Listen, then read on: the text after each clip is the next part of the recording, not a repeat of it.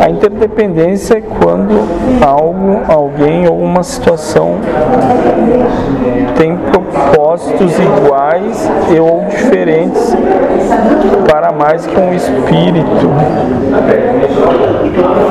A interdependência é quando alguém ou uma situação tem propósitos iguais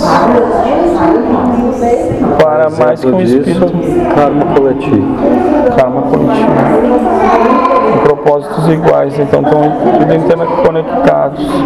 Qualquer coisa que aconteça com um vai repercutir nos outros. Pode ou não repercutir nos outros. Dependendo da necessidade de cada espírito.